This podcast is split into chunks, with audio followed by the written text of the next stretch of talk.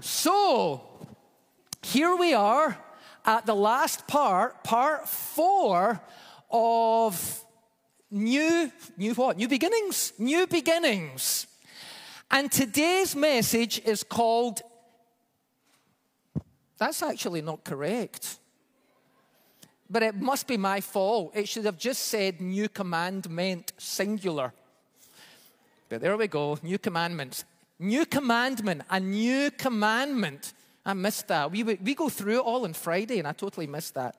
So, a new commandment, singular, because under the Old Testament, under the Old Covenant, remember the first week we did a new covenant? Does nobody remember that? It was only three weeks ago or something like that. We did a new covenant. Under the Old Covenant, there were the Ten Commandments, and then they were explained more fully in over 600 other laws. But under the New Testament, we have one commandment and one only because we can't keep all these commandments.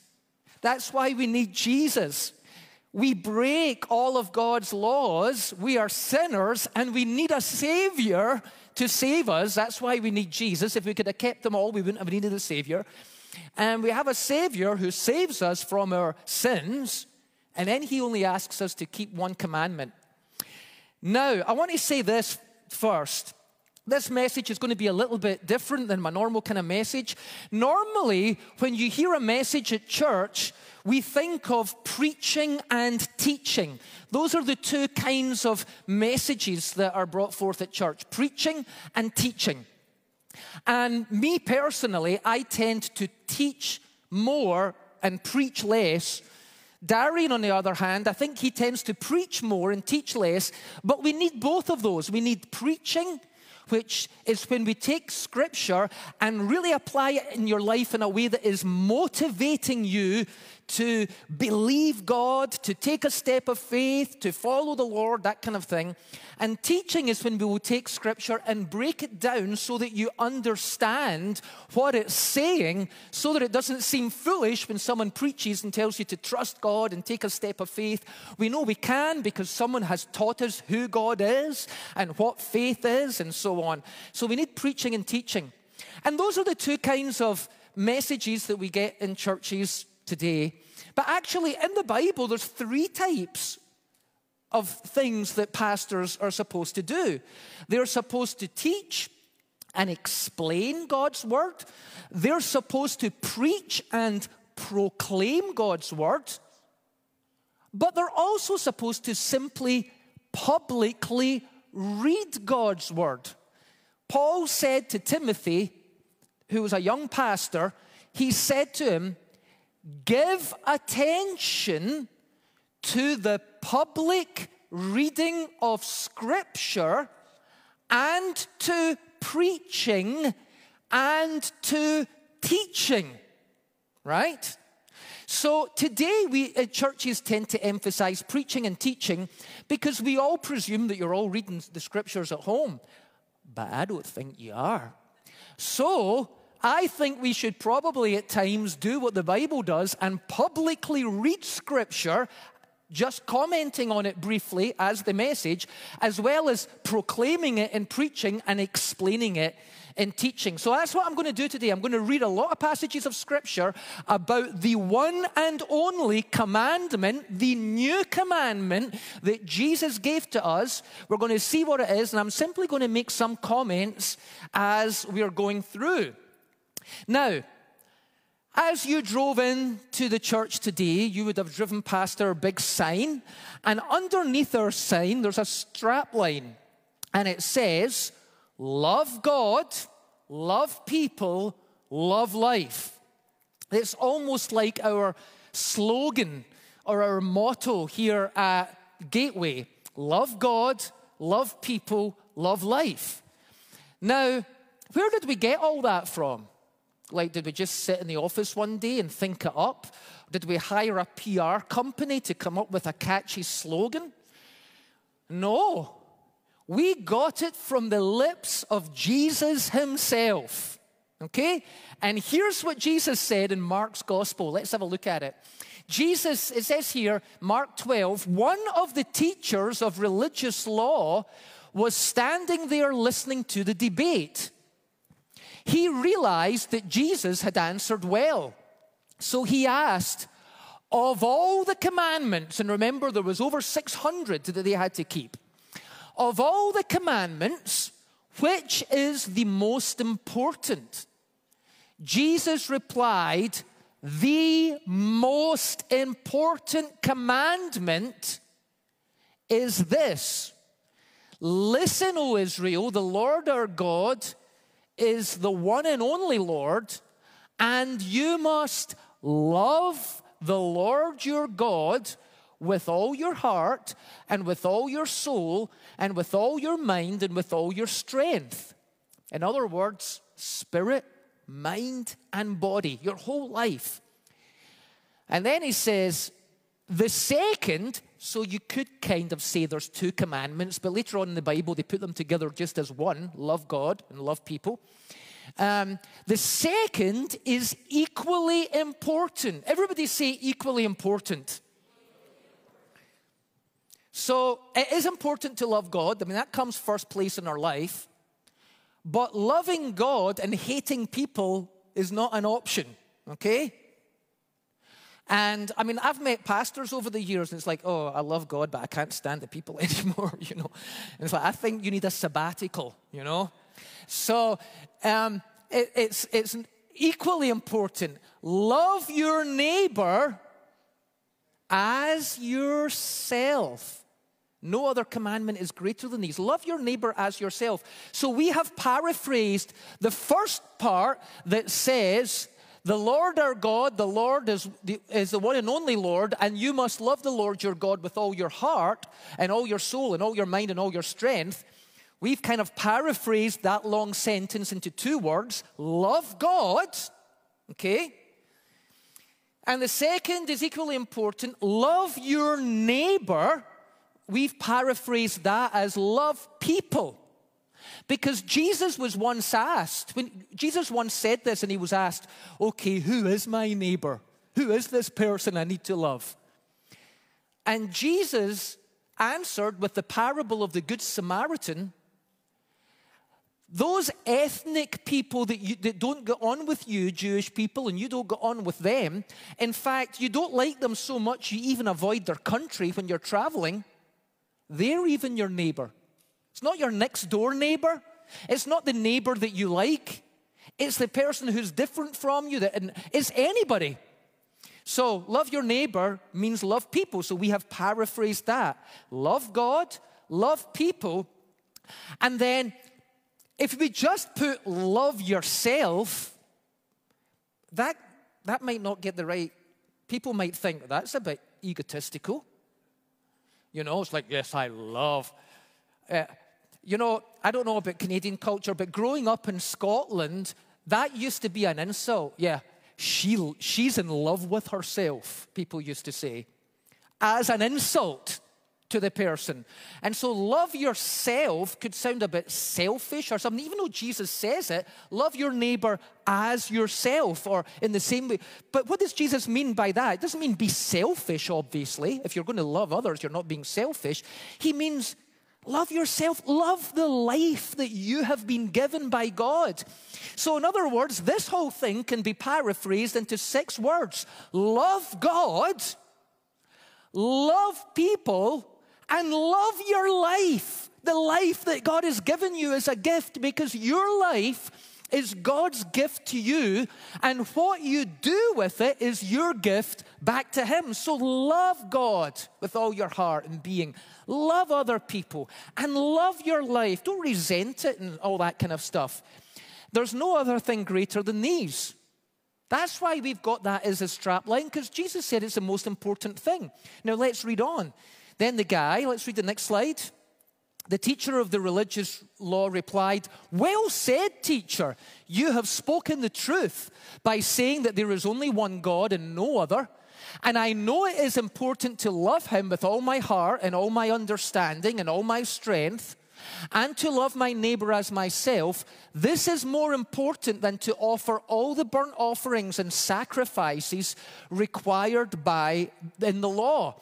What he's saying is loving God, having a relationship with God, and having a loving relationship with other people is more important than all the religious rituals that people think are important. Some of them, maybe baptism is important, communion is important, but this is way more important, right? And then um, realizing how much the man understood, Jesus said to him, I love this, you are not far from the kingdom of God. And after that, no one dared to ask him any more questions. What does he mean you're not far from the kingdom? You're seeing something, you're understanding something. Now, he wasn't in the kingdom of God yet, because before anybody could be in the kingdom of God, Jesus had to die for our sins, be buried, rise again on the third day, ascend to heaven, and pour out the gift of the Holy Spirit uh, by the day of Pentecost. And then the gospel could be preached, and anyone who believes is born again. For unless a man is born again, he cannot enter the kingdom of God. So he wasn't. He hadn't entered the kingdom. He had to wait till Jesus died and rose and the price was paid and the gospel was preached. But he wasn't far from it. He wasn't far from it. He was hanging around the outskirts of the kingdom. He could see that Jesus represented the true and living God, and he wanted in on this. And so, God's love for us is supposed to move us so that we become people who love the Lord our God, love other people as we love ourselves. And there's actually a psychological connection between those last two. Do you know if you don't love yourself, if you, if you despise yourself and things like that, hate the way you look, hate your appearance, hate your personality. Um, I know a lot of teenagers go through that for two or three years and they try to put on fake personalities and so on to fit in with other people and they dislike them. But some people continue with that mindset for life. When you don't even like yourself, it is hard to love other people. Now you might think, no, no, I do love other people. Yeah, with a needy love.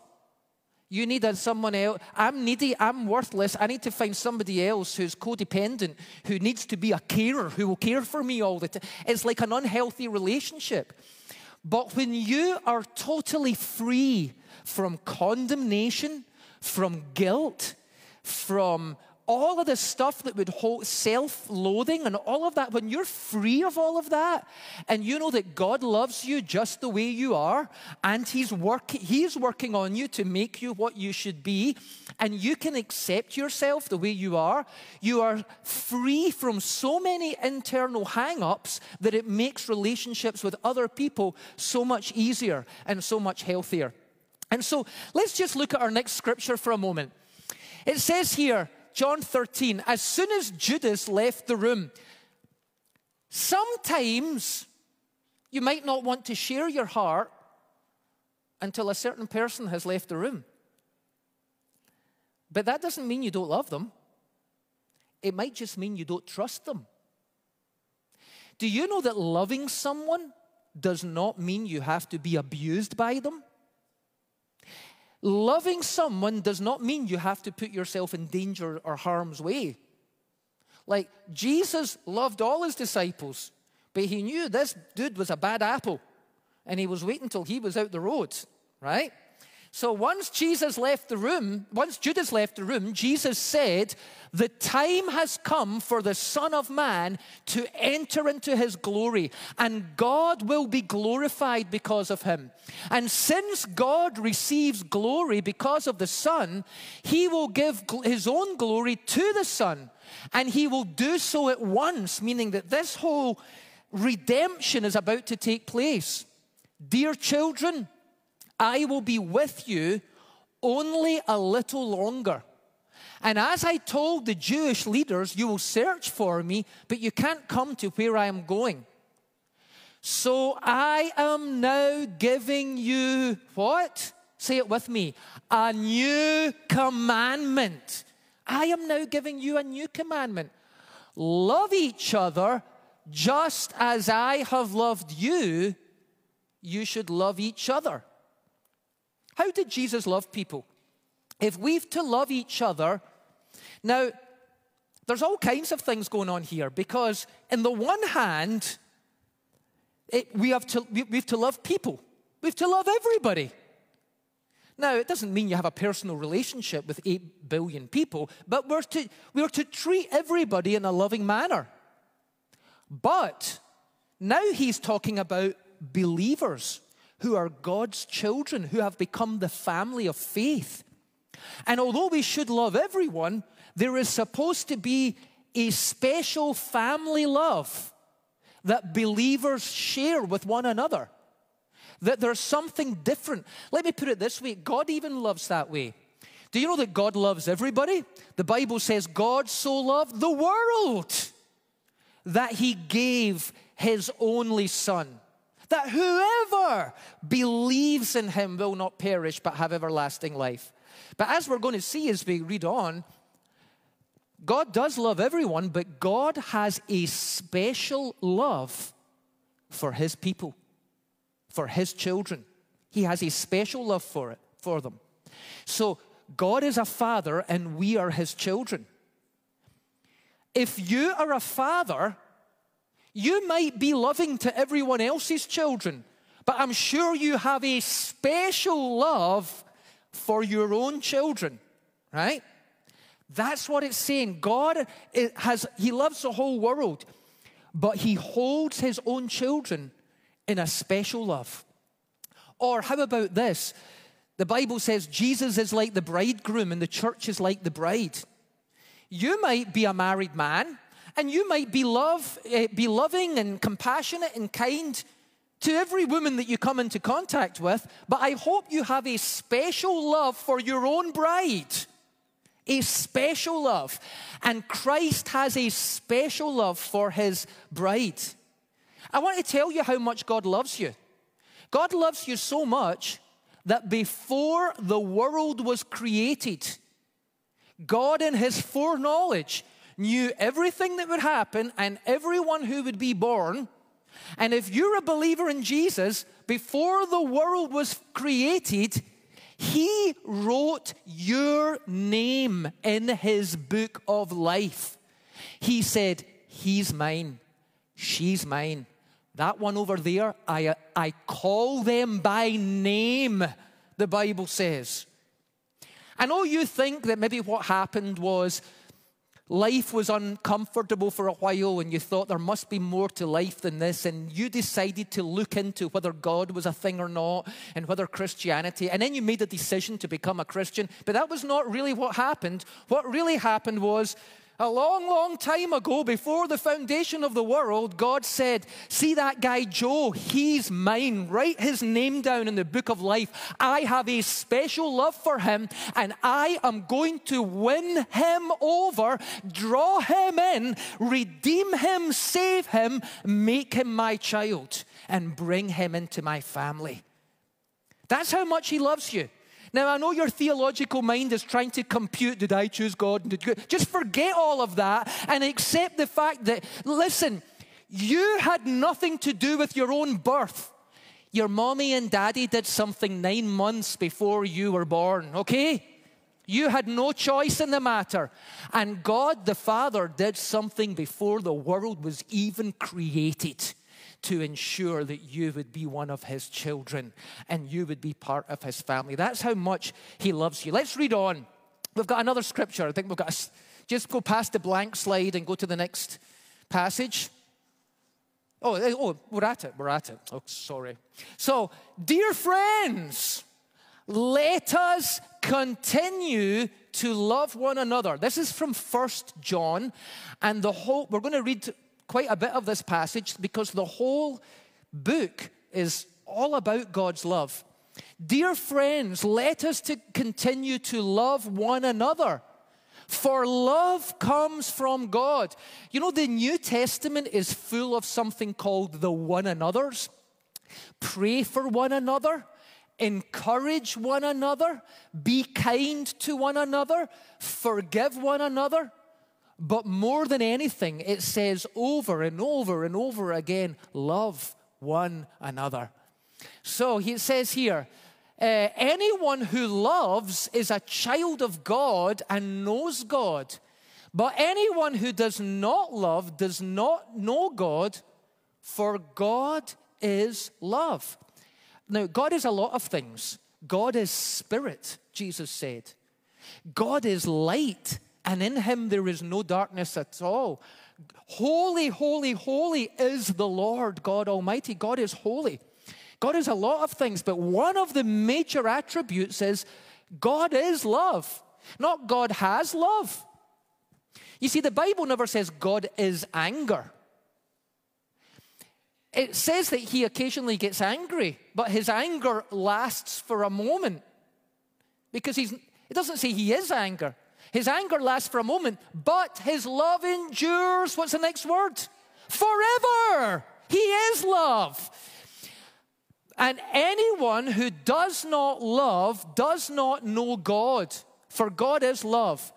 God showed how much He loved us by sending His one and only Son into the world so that we may have eternal life through Him.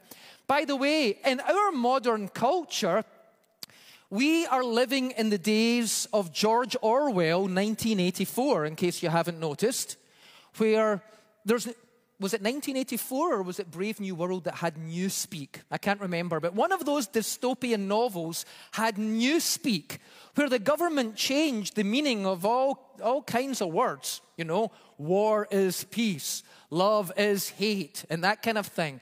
And that's a culture, people don't know what love is now. So, someone is indulging in toxic, self destructive behavior, and you love them enough to try and stop them and try and help them and try and reason with them.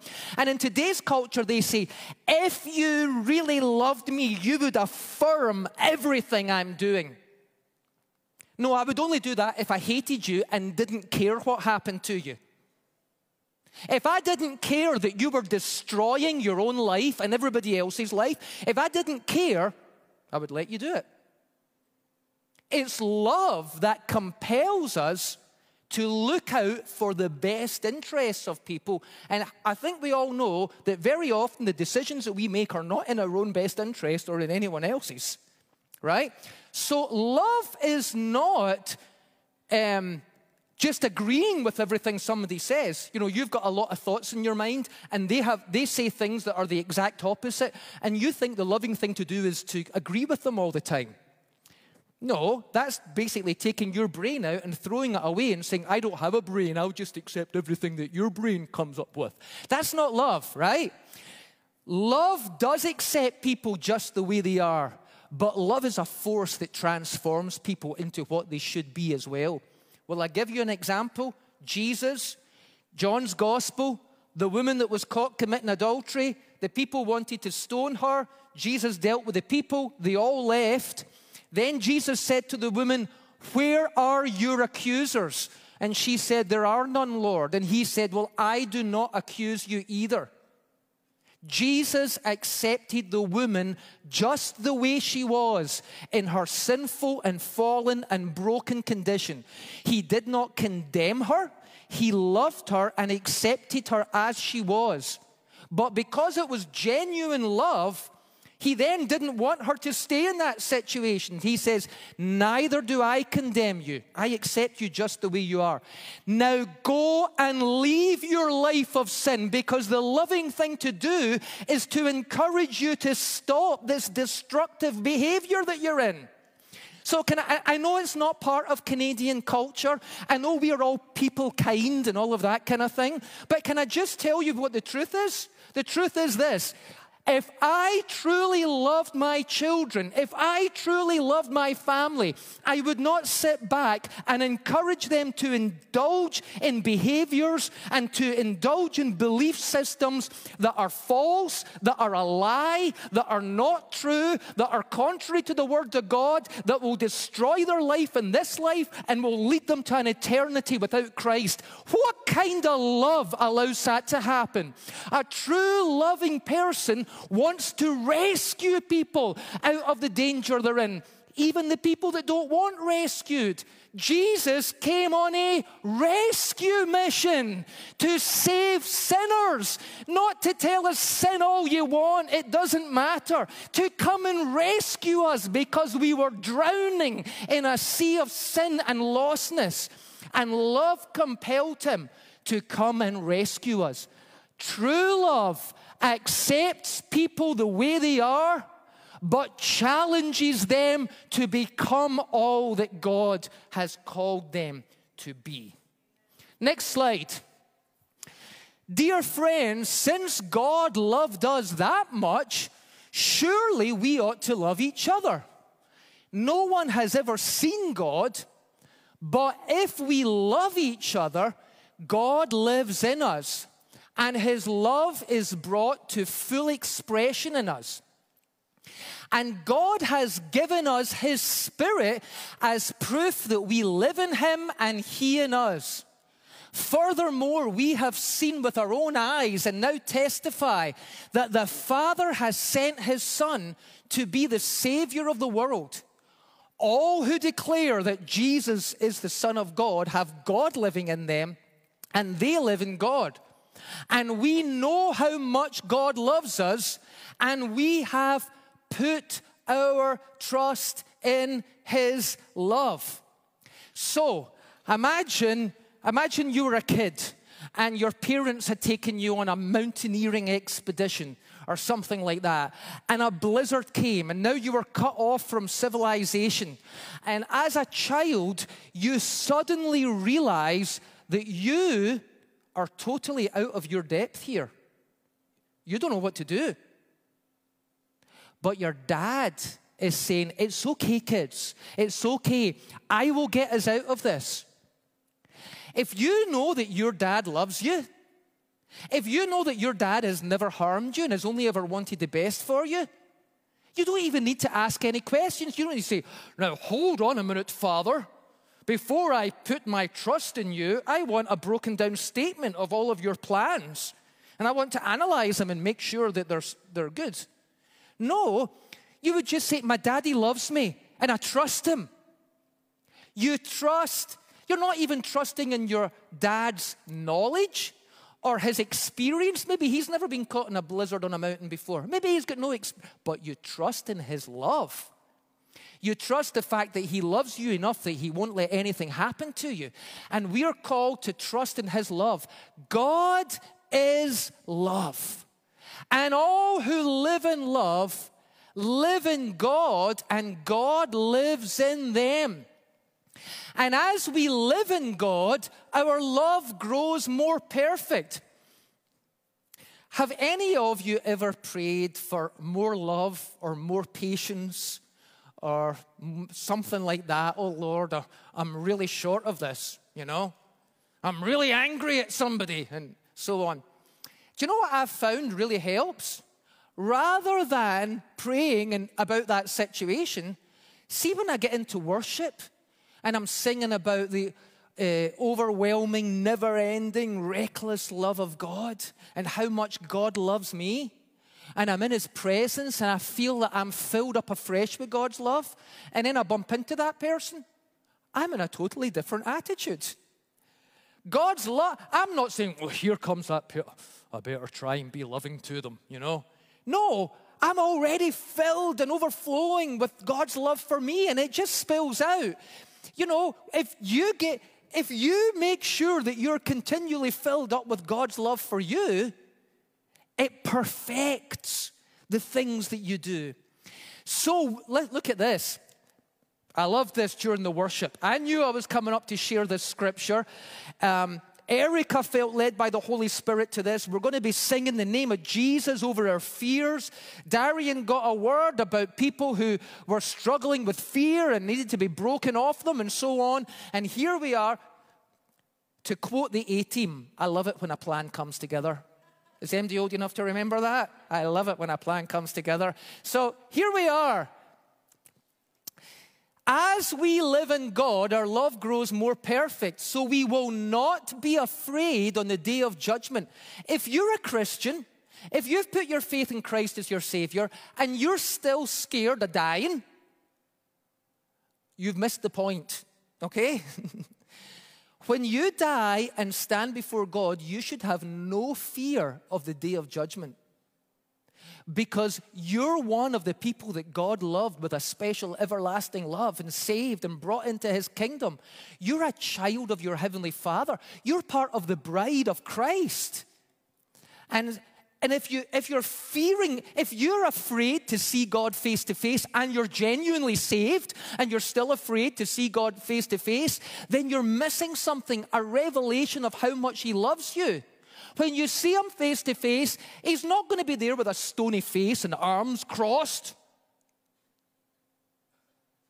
He's going to be waiting with a beaming smile and arms open. You're going to run into the arms of your loving Father. You're going to get to see your Savior Jesus face to face.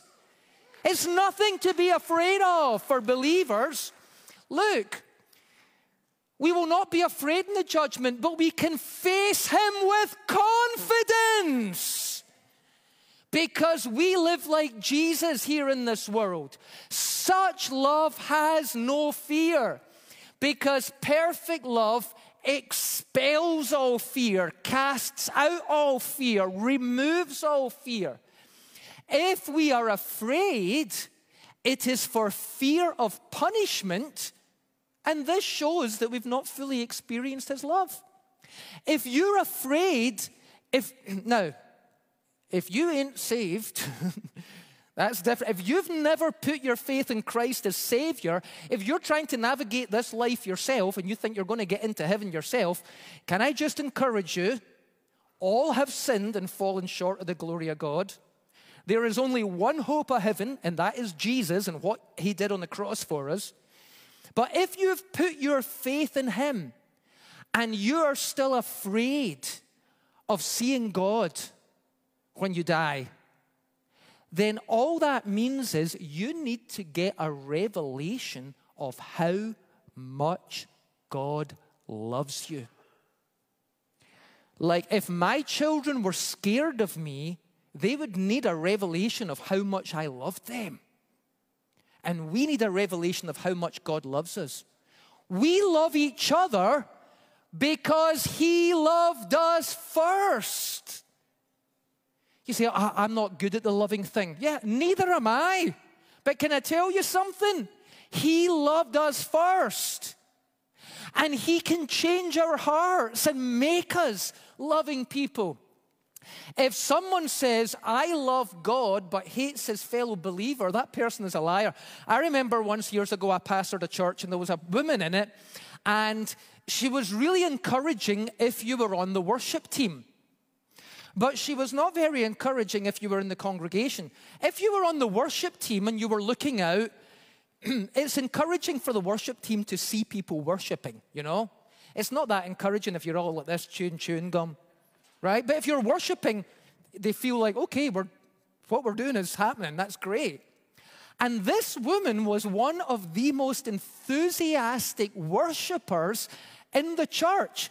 Oh, she would be worshiping God loudly, and she always had her eyes closed and a beaming smile on her face. She loved Jesus with all her heart, but she couldn't stand anyone in the church. And after the service, there would normally be an argument between her and somebody else, someplace. That ain't the way it's supposed to be, church. Look, if someone says, I love God, but hates a fellow believer, that person's a liar. For if we don't love people we can see, how can we love God whom we cannot see? And He has given us this commandment those who love God, should always also love fellow believers. Let's read on. Next one. Romans. Uh, before I get to the Romans one, I just want to, to tell you a quick story. Fellow believers doesn't just even mean all the people in the same church, although that is, those are the people that we know the most. Before the services, you know, the staff and the volunteers meet for prayer on a Sunday about half an hour before the service starts. And before the service today, Spencer was leading that time. And he happened to mention, you know, he, he's been off, he's been, he hasn't been at the services, he's just been following online because he tested positive for COVID and had to stay away from church and so on. So, and this is what he said today. He said, I really missed the presence of God in this place and the feeling of unity when we come and we all mix together. I was on my own at home and I missed that feeling of unity.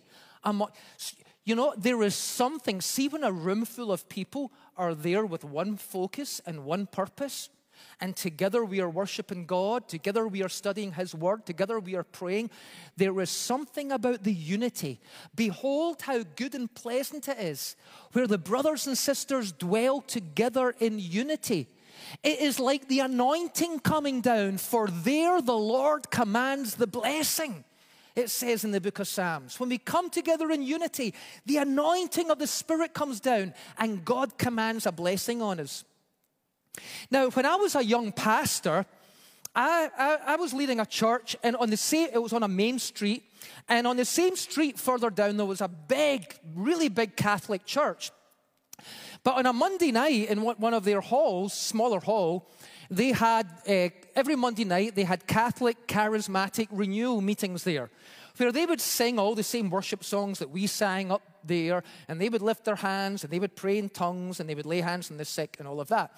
Uh, but they didn't really know the Bible very well, so they invited me. They, they called me and they said, Would you come and teach us the Bible for they wanted me to go for nine weeks to teach on the nine gifts of the Spirit.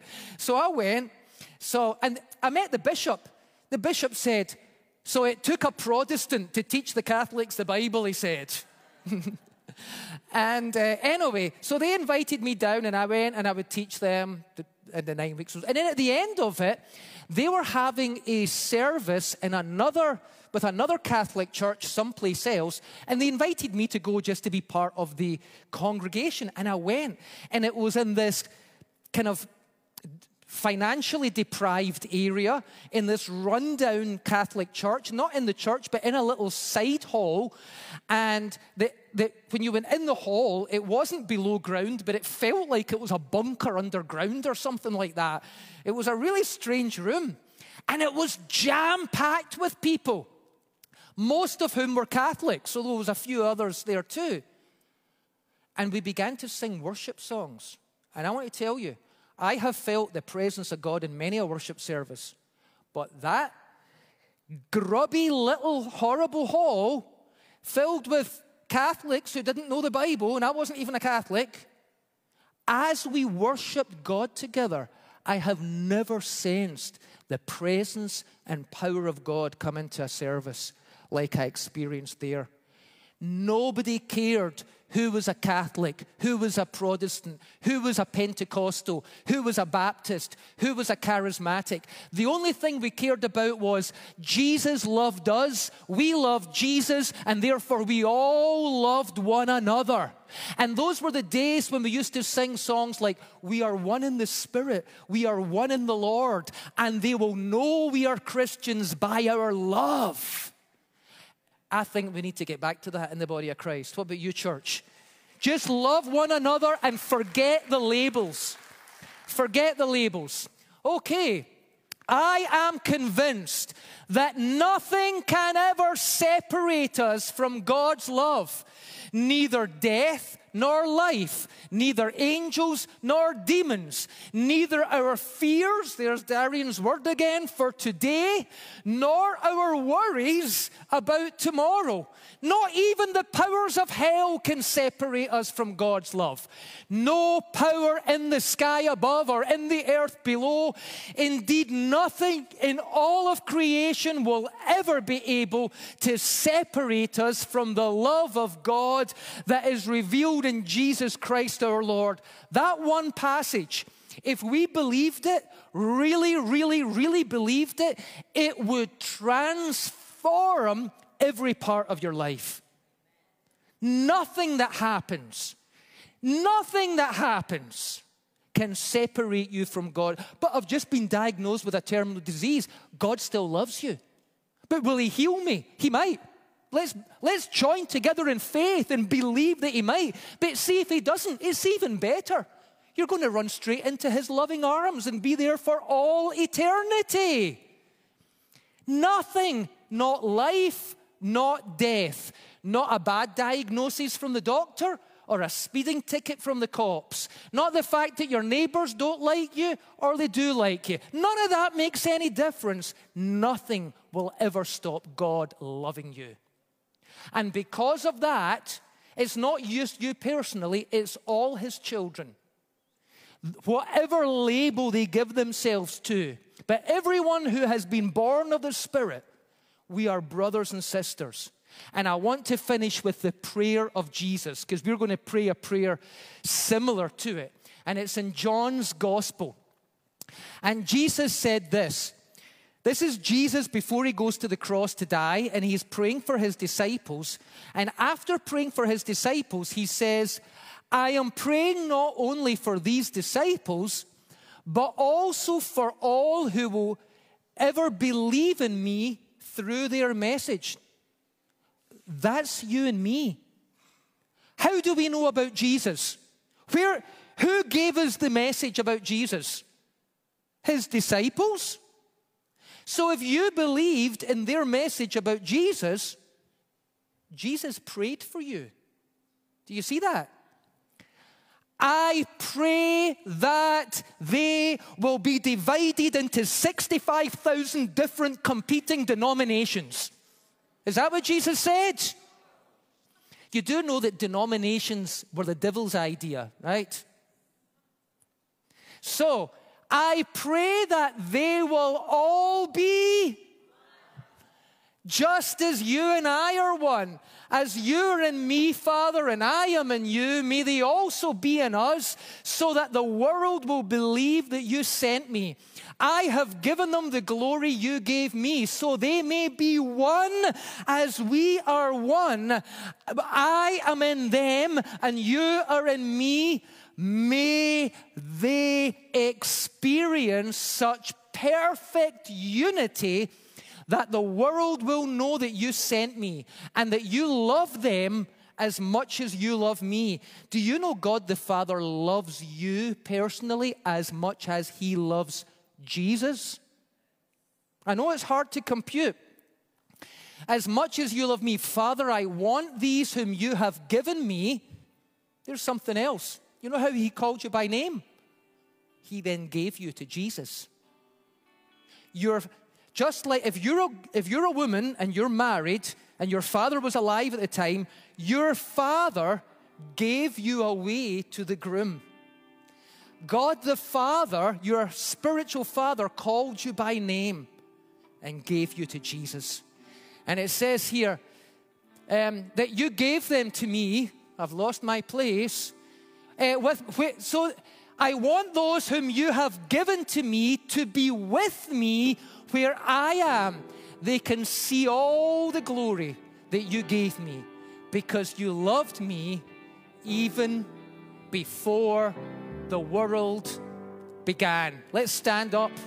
We're going to pray. This is our motto love God, love people, love life. Can I encourage us, you all? Let's just let's put our hands out to God like we are receiving His love. Let's close our eyes. And let's say together, Father God, I am your child. I belong to you. You called me by name. You love me. You will love me for all eternity. I trust in your love. Fill me afresh with the love of God that casts out all fear. May your love overflow from me to other people. May I be loving as you are loving. And may your church be one, be united, stand together, pray for one another, stand up for one another, hold the line. We are your people. We stand together, the children of God, the bride of Christ, the people of your love, the people who share your love. May it be so in Jesus' name. And all God's people shouted, Give him a praise, church.